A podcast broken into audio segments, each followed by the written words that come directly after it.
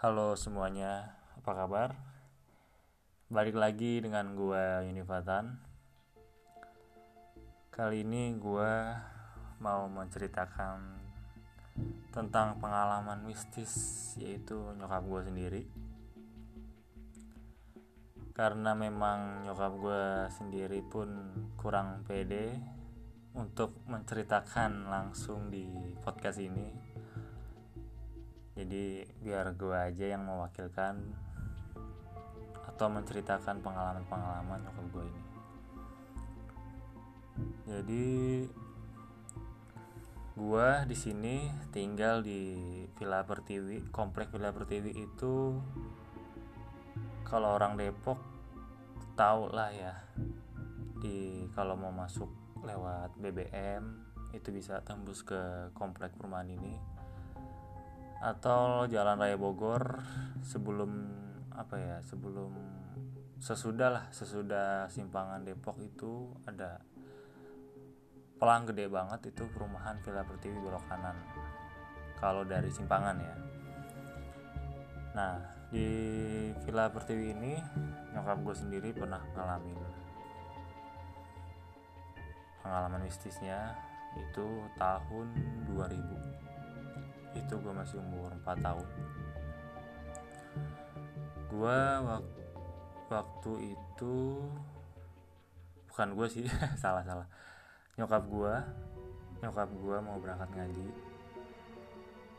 Jadi gue masih umur 4 tahun di gandeng ya sama dia atau digendong untuk berangkat ngaji pada saat itu. Uh, pas berangkat ngaji itu pertengahan jalan. Pertengahan jalan itu dia harus melewati kali. Kali itu mungkin kalau orang Villa Pertiwi tahu lah ya kalinya. Kalinya itu kalau mau ke arah BBM sebelah kiri. Itu bagian pojok. Bagian pojok banget itu kalinya ya tahulah orang-orang sekitaran BBM atau orang sekitaran Villa Pertiwi itu kalau mau ke situ lewatin kali itu kan. Jadi pada tahun 2000 itu nyokap uh, Villa Pertiwi ini masih banyak-banyak pohon pepohonan lah gitu banyak-banyak kebun-kebun gitu belum ada belum banyak perumahan-rumahan kayak sekarang gitu. Ganggang gitu udah kalau sekarang kan udah banyak nih kalau dulu masih banyak sekali pohon-pohon kebun-kebun ya kan rumah-rumah yang belum jadi. Dan jalanan juga masih banyak tanah-tanah ya belum aspal gitu kayak sekarang. Jadi waktu nyokap gue lewat kali tersebut pertengahan jalan ketemu perempuan.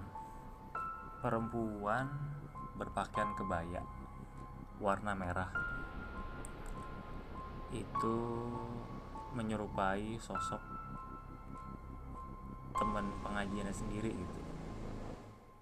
Jadi nyokap gue itu uh, kaget gitu kan. Dia kok ngapain gitu? Di situ malam malam pakai baju kebaya berdiri di situ gitu. Padahal uh, kalau nyokap gue pas sampai pengajiannya itu gitu uh, ada dia lah gitu kan.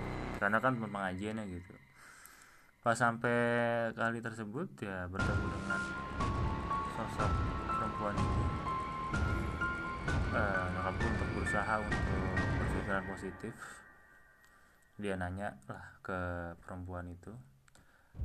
Gue nggak tahu ya namanya siapa ibu siapa gue lupa. Pokoknya dia cerita kayak gitu uh, ngobrol nanya lah gitu ibu uh, kok di sini? gitu kan kata nyokap gue nah senyum tuh ibu perempuan tersebut bilang oh iya nih Bu Joni. Kan panggilan nyokap gue Bu Joni kan karena bokap gue namanya Joni gitu. Iya nih Bu Joni uh, mau nungguin gitu katanya gitu. Nggak gue nyokap gue nggak tahu tuh mau nungguin apa gitu. Ya udah sekilas langsung nyokap gue pamit sama dia. Oh gitu bu ya gitu kan. Akhirnya yaudah saya duluan bu ya gitu kan. Senyum sama-sama senyum. Akhirnya jalan lagi. Nyokap gue agak tercengang lah gitu. Kok ngapain? gitu teman pengajian gue ibaratnya gitu kali. Teman pengajian gue ngapain? gitu di sini. Malam-malam pakai kebaya baju merah. Kenapa nggak pakai baju muslimah? gitu kan kalau memang mau ngaji gitu. Ya udah akhirnya gue akhirnya nyokap gue jalan jalan jalan jalan masih ada itu perempuan. Setelah lumayan jauh dari perempuan tersebut nyokap gue nengok ke belakang ya udah nggak ada gitu. Ya udah akhirnya itu gue sama gue ya sama gue waktu masih kecil umur 4 tahun digandeng sama dia atau digendong pas berangkat ngaji. Pas sampai masjid nyokap gue ngaji akhirnya. Ngaji dengar kabar bahwa uh, teman pengajiannya dia yang perempuan bersosok kebaya merah itu dikabarkan bahwa kalau ibu ini tidak bisa datang atau tidak bisa hadir di masjid untuk ngaji gitu. Karena sakit kabarnya begitu. Nah nyokap gue langsung kaget lah gitu langsung shock. Yang tadi itu siapa gitu yang menyerupai teman pengajiannya itu gitu. Ya udah akhirnya nyokap gue ya mau gimana kan udah terjadi. Cuman nyokap gue cuman ya kaget karena memang dia juga pas sampai ketemu uh, perempuan tersebut udah ngerasa gak enak gitu pikirannya gitu sama ada yang di ada yang dipikirin tuh kok kayak janggal gitu gitu kan. Soalnya pakai pakaian kebaya gitu ngapain malam-malam gitu. Karena kalau misalkan mau ngaji ya pakai pakai pakaian muslimah gitu kan. Ya itulah cerita ya, pengalaman mistis nyokap gua di daerah Villa Pertiwi ini.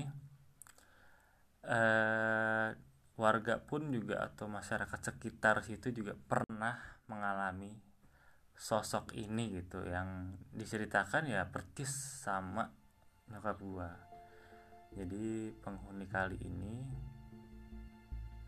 yang ketemu yang daerah kali tersebut itu memang perempuan berpakaian baju merah.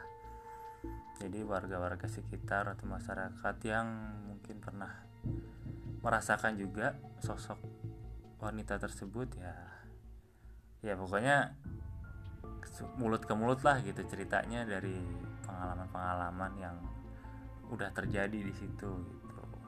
Ya akhirnya nyokap gue ngerasain juga ternyata gitu tahun 2000 itu.